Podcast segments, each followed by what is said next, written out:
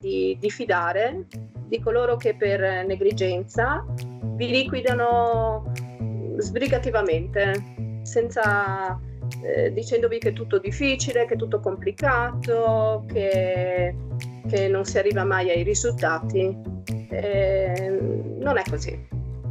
Non è assolutamente così e secondo me invece le parole chiave che io ricaverei da questa, da questa chiacchierata sono semplicità ma soprattutto professionalità e conoscenza.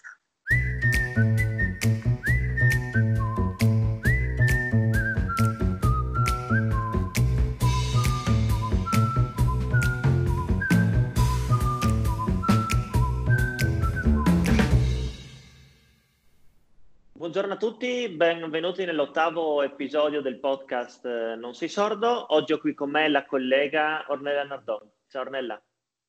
Ciao Francesco, eh, buongiorno e buongiorno Ciao. a tutti coloro che ci ascoltano. Come Ciao, stai? Ah, io sto benissimo, guarda, sono a Monfalcone, sono nel mio solito studio dove riesco a fare questi, questi video, te so che sei a Udine. Sì, sì, sì. sì. E, e, cosa volevo dirti? Oggi abbiamo un argomento eh, che mi viene chiesto abbastanza spesso, perché come sai ricevo un sacco di, di, mail ogni giorno, di informazioni, gente da tutta Italia che mi, mi, mi fanno un sacco di domande. Per me questa cosa è utile per tanti motivi. Un motivo è che mi piace fare del bene, mi piace dare dei consigli, ma un altro motivo è anche che riesco a capire abbastanza cosa chiede, cosa, cosa vuole sapere. Il, la gente, le persone, insomma, che vivono nella quotidianità il problema di udito. E una delle cose che mi chiedono più spesso è se esistono degli apparecchi acustici gratuiti. Questo è un po' il tema di oggi ed è il motivo per cui anche ho voluto parlare con te perché so che sei abbastanza esperta riguardo di, di tutta questa tematica. Prima di iniziare, Ornella, ci, ci dici qualcosa su, su di te, sul tuo percorso professionale? Sì, volentieri Francesco. Allora io lavoro per Pontoni Udito e Tecnologia da diversi anni e ho un ruolo anche come direttrice operativa nel, qui nel distretto di Udine. E cosa dirti? Eh, oltre alla preparazione alla obbligatoria, alla formazione continua obbligatoria, qualche anno fa ho pensato di arricchire mio, la, la, mia professionalità attraverso un master eh, che mi ha aiutato, un master che era incentrato sulla, sulla gestione delle complessità nella riabilitazione delle persone anziane e dei bambini. Penso che hai avuto la possibilità di portarti a casa qualcosa di concreto da, da quel master. Sì, assolutamente. Poi è stata una bella occasione per incontrare anche colleghi eh, del nostro territorio nazionale, colleghi che noi anche eh, riteniamo cosiddetamente illustri. Ha fatto piacere anche vedere che questa, questa mia esigenza, questo mio bisogno di migliorarmi, eh, l'ho ritrovato anche in colleghi che non avrei mai pensato, li, mh, mm, li pensavo già arrivati, no? Ecco. Sì. Invece questo bisogno di migliorare è una, un bisogno eh, abbastanza diffuso. Ma guarda, una delle cose belle secondo me di, dei master, delle università, di tutte queste cose qua, è che oltre alla formazione teorica c'è proprio la possibilità del confronto e sì. confrontarsi con i colleghi da tutta Italia su problematiche, apparecchi acustici, sulla sordità, insomma, è, è veramente un valore aggiunto e spesso si riescono a cogliere delle cose che noi facciamo e altri non fanno e all'opposto che altri fanno che hanno avuto un'intuizione per migliorare la vita dell'ipoacusico. Quindi assolutamente penso che hai fatto bene a intraprendere quel percorso. Ma e veniamo a noi. Allora, Ornella, te prova a immaginarti queste persone che da dietro il computer, da tutta Italia, mi si mettono a cercare su Google uh, apparecchi acustici gratuiti. Uh, questa, questa, cosa qua uh, è, non so come dire, è realtà, è una cosa vera, è una cosa reale, si possono ottenere in, in Italia nel, col nostro sistema sanitario o è pura fantasia e magari ci sono truffe dietro, c'è qualcosa di strano? Mm. No, assolutamente tutto corretto. Il nostro sistema sanitario nazionale è uno dei migliori al mondo. Ne abbiamo avuto la prova adesso anche attraverso questo periodo della pandemia e prevede per chi è in possesso di un'invalidità civile eh, la protesizzazione eh, acustica, in questo caso, a carico del Servizio Sanitario Nazionale. Eh, noi siamo abilitati, come Pontoni Udito e Tecnologia, siamo abilitati a fornire questa, mm, questo servizio e anche tutti i, nostri, tutti i nostri colleghi sono abilitati a poter fare questo, questa fornitura, a poter effettuare questa fornitura. E, okay. sì. so, so, so, che te sei eh, una grande fan del nostro sistema sanitario e, e anch'io lo, lo apprezzo. Poi vedo anche che altri paesi, non so, mi viene in mente in Francia, so che parlando con dei colleghi là vivono soprattutto sulle assicurazioni private.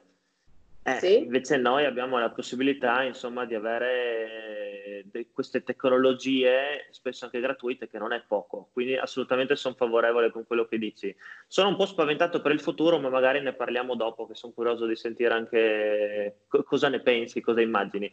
Ma eh, dimmi una cosa, tu adesso hai parlato di invalidità civile, hai parlato di queste cose, quindi presumo eh, che il primo passo per le persone per capire se hanno possibilità o meno di avere questi apparecchi sia mm, informarsi sullo, sul proprio stato di salute. Quindi, cioè, cosa, cosa devono fare per capire se hanno la possibilità di avere questi apparecchi?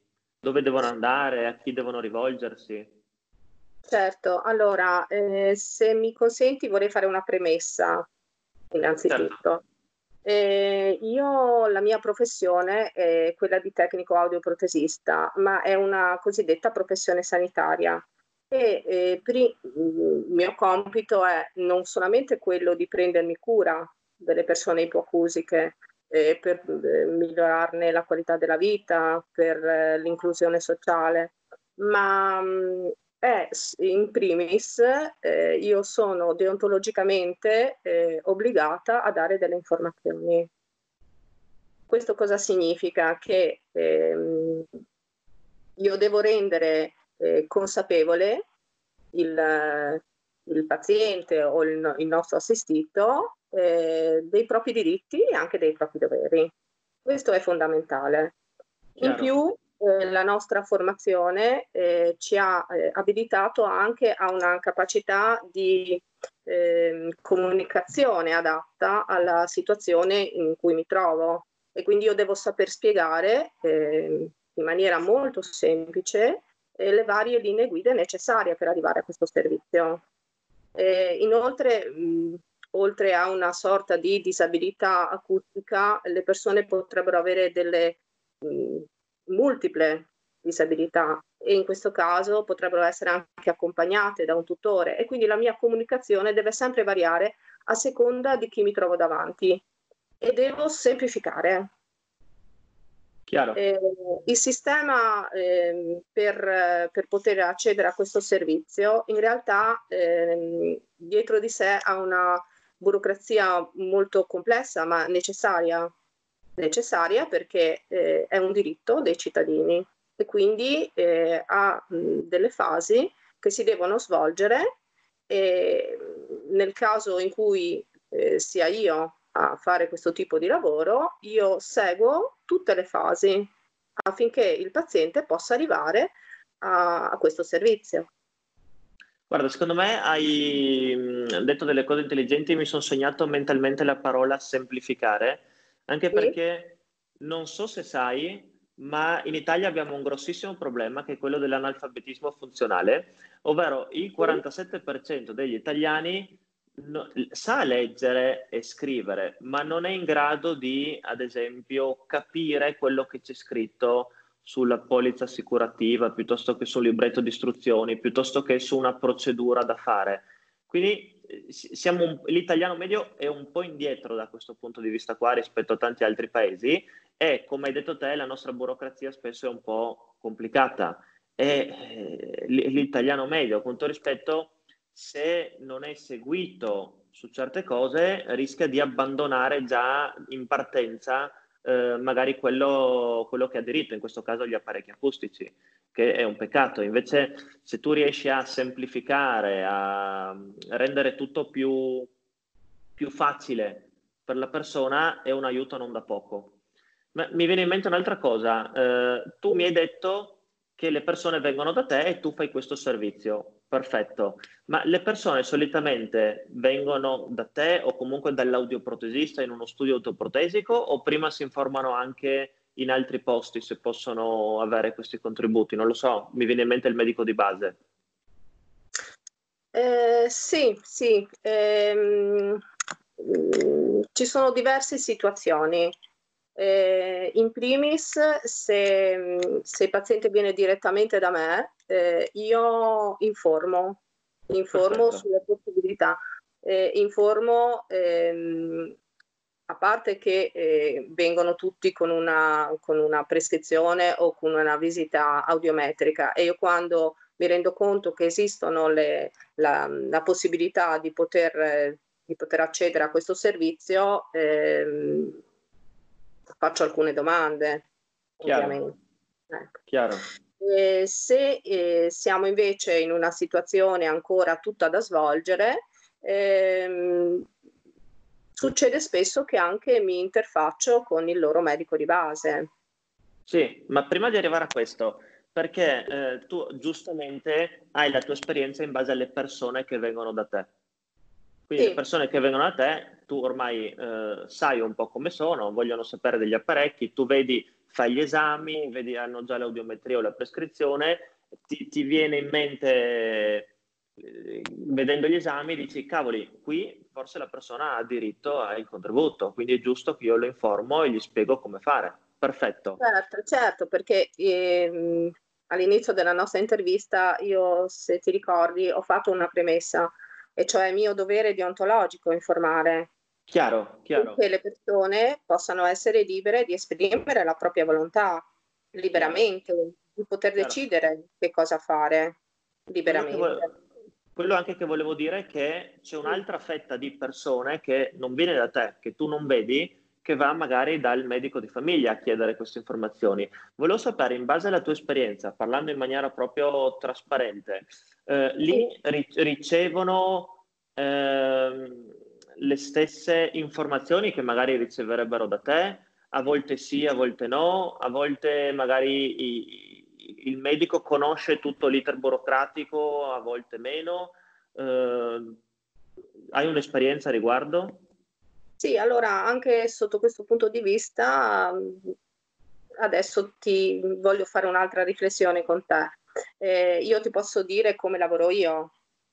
Sì, eh, ecco, in questo caso ehm, magari non è noto a tutti che in passato il medico aveva una figura eh, specifica, vedeva il suo paziente e il paziente aveva un contatto diretto esclusivamente con il medico.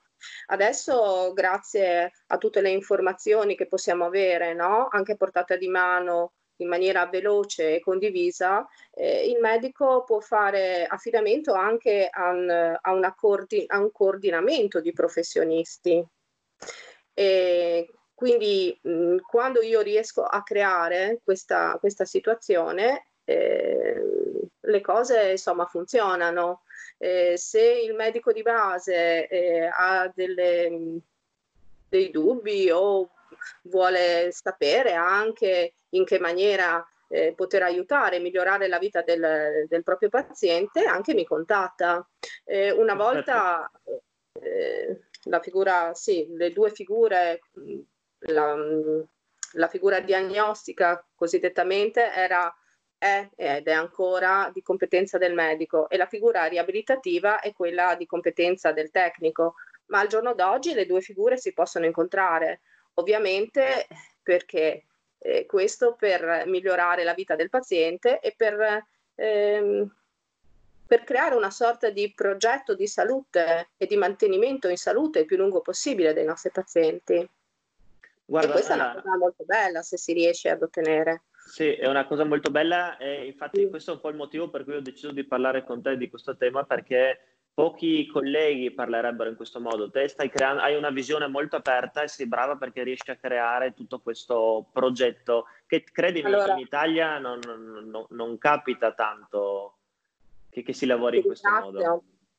Ti ringrazio, però mh, eh, ci sono altre, altre maniere per poter arrivare a questi risultati, e cioè alcuni miei colleghi eh, utilizzano eh, le metodologie del tipo delle case farmaceutiche, no? Con i, con i formatori. Con i formatori. Ah, ecco, certo. eh, io penso che questo sia un buon metodo, però io faccio altrimenti, cioè preferisco ehm, collaborare direttamente con i medici, i medici di base, ma anche gli specialisti, perché poi ovviamente eh, interviene anche lo specialista.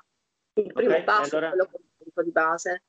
Certo, allora apro la piccola parentesi, se qualcuno che ci sta ascoltando da casa, che magari non è in zona Udine che può conoscerti, ma magari è di Milano, Roma eh, o da qualsiasi altra città e va dal medico di base, possono capitare due cose. Il medico di base è estremamente informato, che conosce bene tutte le procedure, i dettagli, eccetera, e il medico di base che magari è bravissimo perché ha una competenza a 360 gradi, ma magari non conosce proprio l'iter burocratico per ottenere gli apparecchi acustici. In quel caso non fermatevi, magari andate da un audioprotesista per eh, vedere effettivamente se vi può dare qualche consiglio. Chiudo questa piccola parentesi.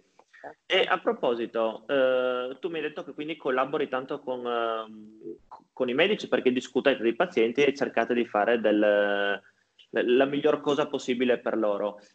Ti capita di trovare le porte chiuse ogni tanto o, o sono sempre tutti estremamente collaborativi? Curiosità mia. Eh, la verità è che sì, va sempre tutto bene. Ah. Non, deve, non deve sembrarti strano, però. No, in realtà mi sembra strano. Io eh, di solito sono ottimista, su questa cosa qua avevo qualche dubbio, invece sono stupito che va sempre bene.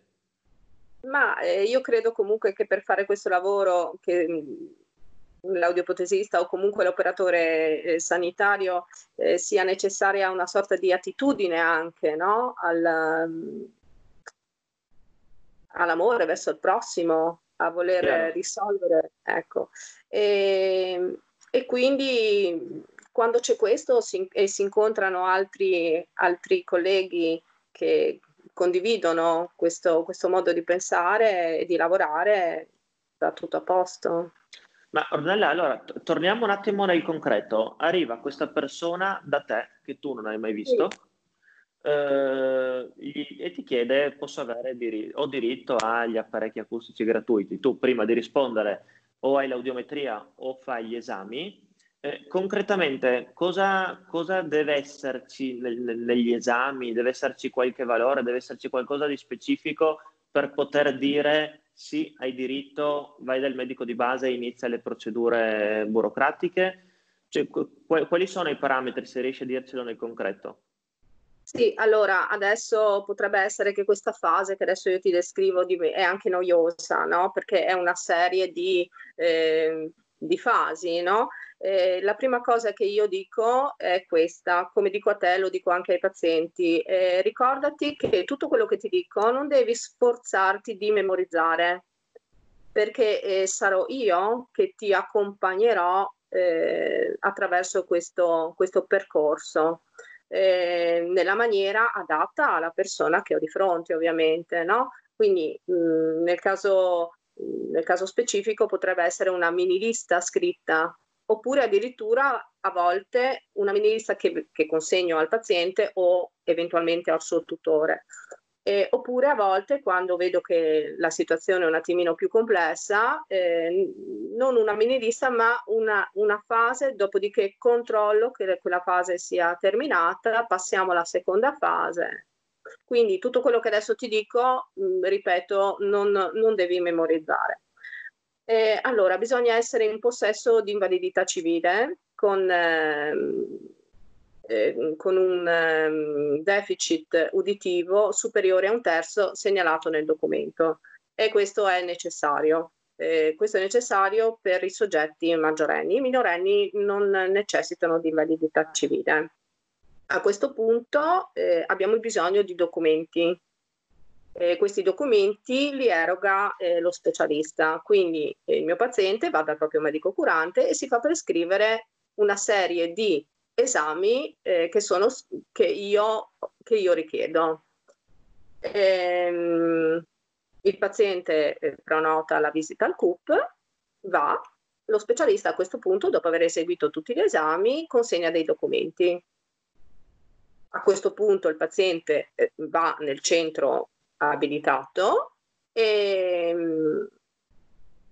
e la procedura viene sviluppata di nuovo in maniera burocratica fino ad arrivare al giorno in cui c'è la consegna dell'ausilio protetico.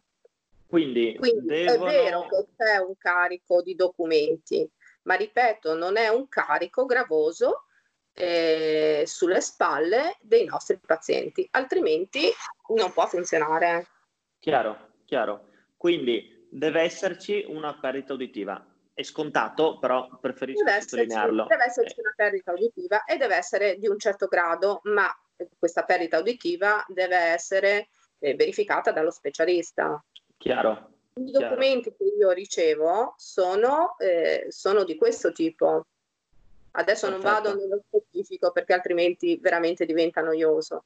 Però se il tecnico eh, è preparato come dovrebbe essere ovviamente, eh, sa di cosa ha bisogno. Ma e... allora, quindi la, la, persona si ritrova a un certo punto di fronte all'ottorino, l'ottorino rilascia dei documenti, io sì. so che tra, tra questi c'è la prescrizione con all'interno dei codici che identificano il tipo di apparecchio acustico. E qua certo. ad esempio eh, perché magari le persone non sanno questa cosa qua. Eh, a te capita mai di parlare prima con la persona se magari preferiscono un apparecchio acustico interno più uno che più magari esterno? Perché se magari ipotizzo eh, potrebbero avere dei vantaggi con l'apparecchio acustico interno eh, devono dirglielo al medico, perché il medico dopo scriverà dei codici e quelli, con quei codici eh, noi sappiamo che dovremmo lavorare con un apparecchio acustico di quel tipo. Quindi mm. magari eh, dobbiamo a volte parlare prima con, eh, con il paziente e il paziente quando si troverà di fronte all'ottorino dovrà dire guardi che vorrei quel tipo di apparecchio acustico là, così magari il dottore sa eh, come muoversi giusto? Ti torna? Eh, ti vedo no. perplessa, ti vedo... non so se ho detto qualcosa di strano. Sì, perché nel caso in cui eh, l'ausilio è eh, fornito dall'azienda sanitaria, eh, il paziente deve, tra virgolette, fidarsi, deve fidarsi dello specialista e del tecnico.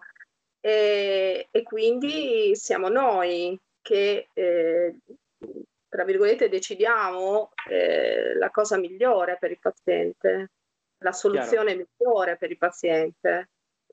E Chiaro. ti dirò che quasi sempre gli apparecchi non sono quelli interni, ma questo è facile da capire perché chi ehm, è nelle condizioni di essere un invalido civile per ipocosia eh, ha una sordità importante e l'apparecchio interno, e mi pare che tu ne hai già parlato in, altre, in altri sì. podcast, eh, copre delle perdite che possono essere medie.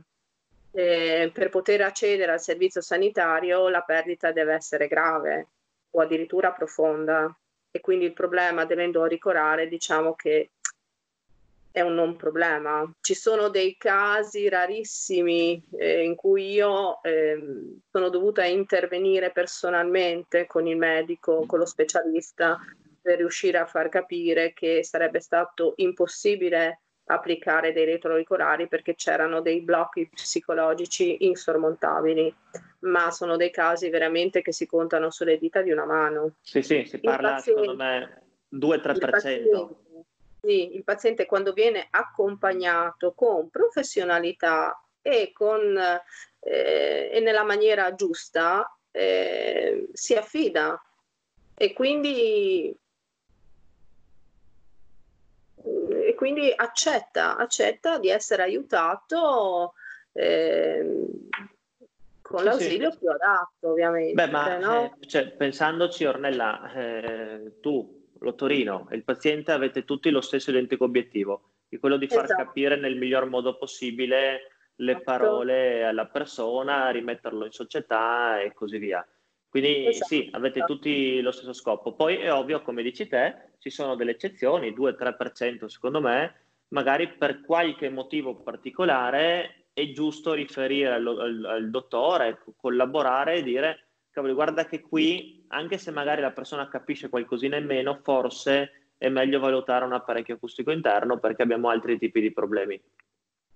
Esatto. Ma sempre anche nella prima fase, che è quella dell'informazione, no? Eh, l'importante è saper ascoltare.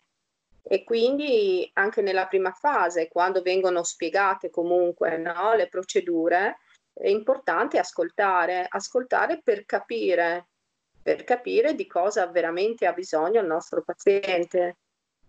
Certo, ma andiamo avanti dal punto di vista cronologico, quindi questa persona è andata dall'ottorino, ha ricevuto della documentazione con dei codici, con la prescrizione, quindi questa persona torna da te.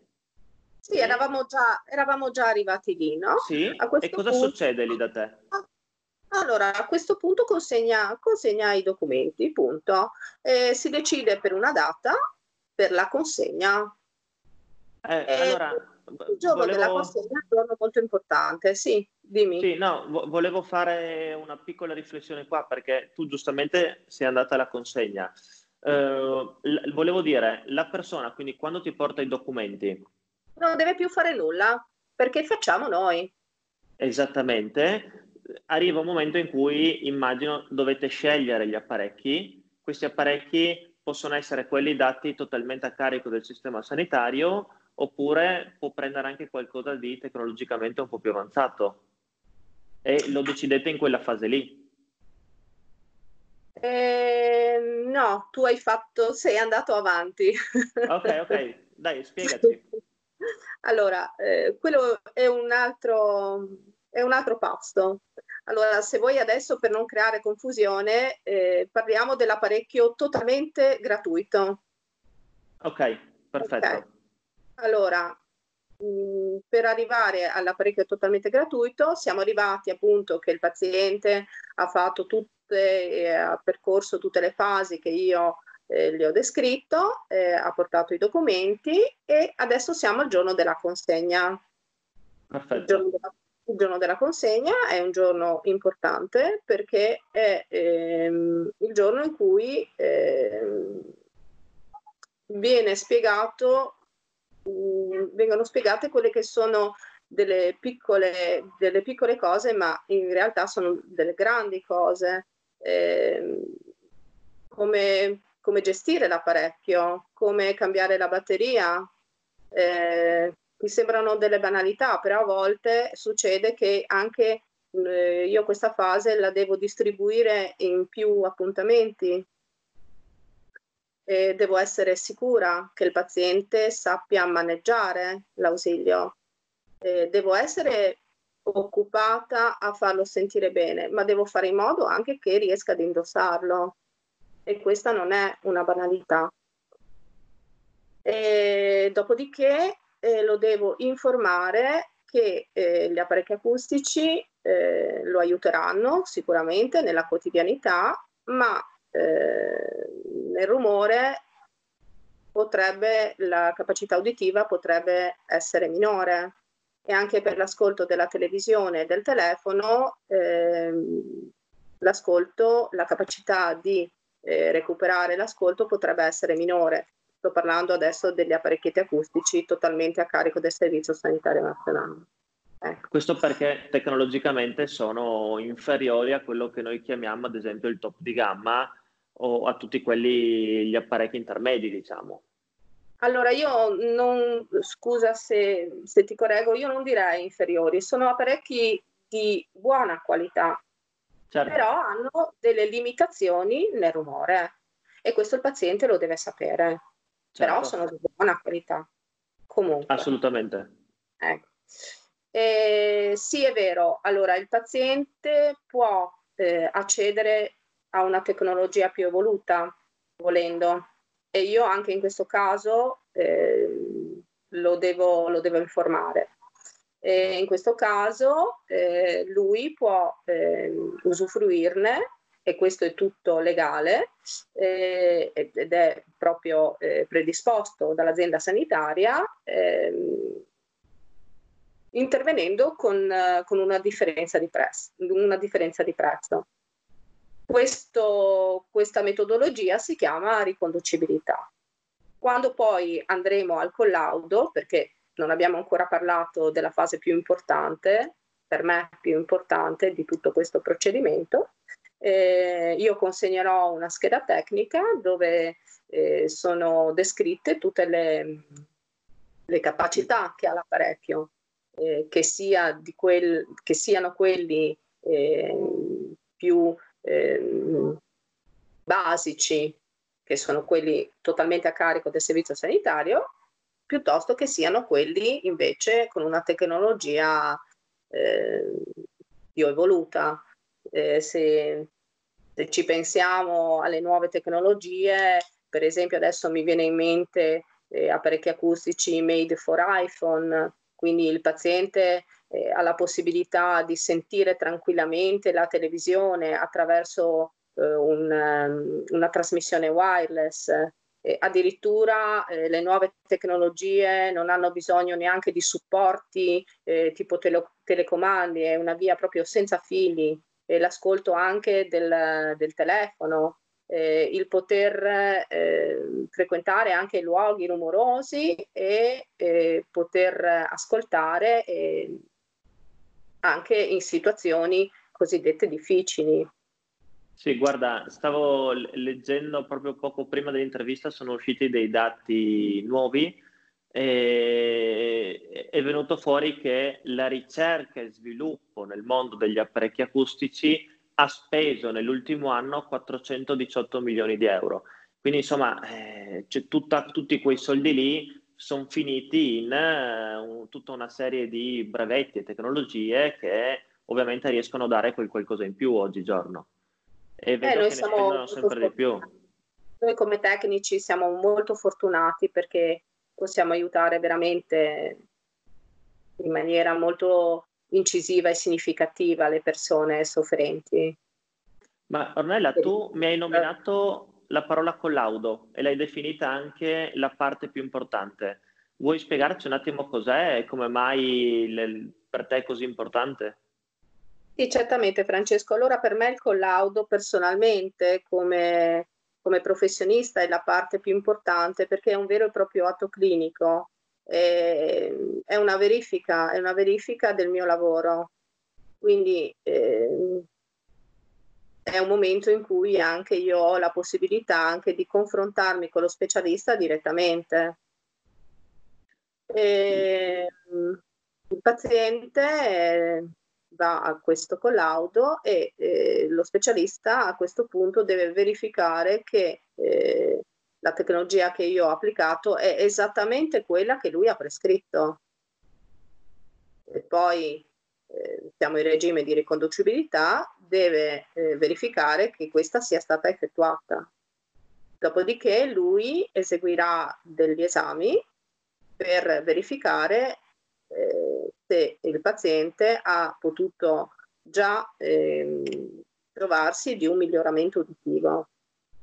In più c'è un confronto sul, sul futuro perché una volta che eh, abbiamo consegnato le apparecchi e che abbiamo fatto il collaudo, non, non, si non, si esaurisce lì il nostro lavoro, ma continua nel tempo, in quanto noi tecnici ci dobbiamo occupare della verifica nel tempo, sia del funzionamento degli ausili, sia eh, della capacità uditiva riacquisita. Ma guarda, piace anche a me tantissimo eh, questa cosa del, del collaudo perché la persona, il paziente finale, oltre ad avere il contributo economico, la possibilità di accedere a questi contributi, è, come posso dire, è in una botte di ferro perché è una garanzia fortissima, perché la pratica non va avanti finché la persona non è contenta e gli specialisti dicono ok, c'è un bel risultato. Quindi c'è, proprio... certo, sì, sì. è in gioco la mia reputazione, quindi a maggior ragione. Bisogna la lavorare. Buona, la mia buona reputazione come tecnico audioprotesista. Sì, sì. Sì, sì. Bisogna, bisogna, veramente lavorare nell'eccellenza. E no, hai, detto proprio, hai detto proprio bene, sì. Sì. Non è una prova, vediamo come va qualche giorno. E... No, assolutamente. Sono in gioco anche i soldi pubblici, quindi è una cosa molto, molto seria. Ma Ornella, ancora un paio di, di cose, io mi sono segnato delle parole chiavi ogni tanto mentre, mentre certo. discutiamo. Allora, prima di tutto, ogni quanto si può ottenere il contributo oggigiorno? E, e seconda domanda, ma così magari rispondo in uno, e, e cosa succede se si guasta l'apparecchio? Sì, allora eh, il paziente ha diritto ogni 5 anni a un rinnovo degli, degli ausili e eh, è compito sempre mio eh, quando c'è la scadenza ricordarlo. Eh, in casi particolari ci può essere anche un rinnovo anticipato, e cioè potrebbe essere che io eh, nel tempo mi accorga di un abbassamento dell'udito e quindi di aver bisogno di applicare delle tecnologie più potenti. Allora in questo caso preparo una relazione eh, da presentare al, alle ASL di competenza e, e richiedo un rinnovo anticipato. Oppure eh, potrebbe succedere questa, questa, situazione quando gli apparecchi si guastano e la riparazione non è possibile, no, non è possibile effettuare una riparazione. Allora anche in questo caso eh, si può avere un anti, un, una fornitura anticipata oppure eh, esiste la possibilità anche di poterlo riparare, sempre a carico del servizio sanitario. Perfetto. E cosa dirti anche? Ma guarda, mm. io penso che a, a ah, livello sì, del, sì degli apparecchi, diciamo, eh, a carico del sistema sanitario ne abbiamo parlato, dopo non so se vuoi aggiungere ancora qualcosa. Eh, volevo chiudere con una tua eh, opinione, idea su quale, che, su quale sarà il futuro del sistema sanitario relativo agli apparecchi acustici, perché si sente parlare di tutto. Eh, magari qualcuno può pensare che un domani non ci saranno più i contributi o che saranno estremamente limitati o che gli apparecchi saranno peggiori, oppure il più ottimista potrebbe pensare che in realtà eh, miglioreremo ancora di più e riusciremo a dare apparecchi ancora più performanti anche a chi non ha possibilità economiche. Una tua curiosità, come ti, ti immagini la situazione italiana fra 10-15 anni, così nel medio termine, diciamo, senza andare troppo in là? Se, ti, se ci hai mai pensato? Eh, sì, io da quando lavoro ho sempre visto dei miglioramenti, se devo essere sincera. E quindi se tu me lo consenti, io lancerei anche un appello un po' forte. Certo. E cioè, in conclusione di questa bella chiacchierata che abbiamo fatto insieme, vorrei dire agli ascoltatori di, di fidare di coloro che per negligenza vi liquidano sbrigativamente, senza eh, dicendovi che è tutto difficile, che è tutto complicato, che, che non si arriva mai ai risultati. Eh, non è così non è assolutamente così. E secondo me invece le parole chiave che io eh, ricaverei da questa, da questa chiacchierata sono semplicità ma soprattutto professionalità e conoscenza. Ornella, grazie, è stata una bellissima chiacchierata, un bel episodio, penso che siamo riusciti a dare dei, degli ottimi spunti a casa, hai dato dei bellissimi consigli. Penso che semplicità è una parola chiave perché hai fatto capire che può, può, sembrare all'apparenza un po' complicato, burocrazia, eccetera, ma che se si trovano le persone giuste, la persona a casa può essere accompagnata veramente per mano, step by step, in modo molto facile, diciamo. Eh, quindi ti ringrazio. E... Io ringrazio te di avermi dato la possibilità. E avviso tutti, avviso tutti quelli che ci stanno ascoltando a casa che se hanno piacere possono iscriversi al nostro gruppo Facebook, Non sei sordo, è sempre inerente a queste tematiche di questi podcast, ma dove avremo la possibilità di confrontarci giornalmente con eh, esperienze, testimonianze, con, eh, con tutte le ultime novità. Ok? Io Ornella ti ringrazio ancora e buona giornata a tutti. Anche a te e anche a voi. Ciao. Ciao, ciao, ciao. ciao.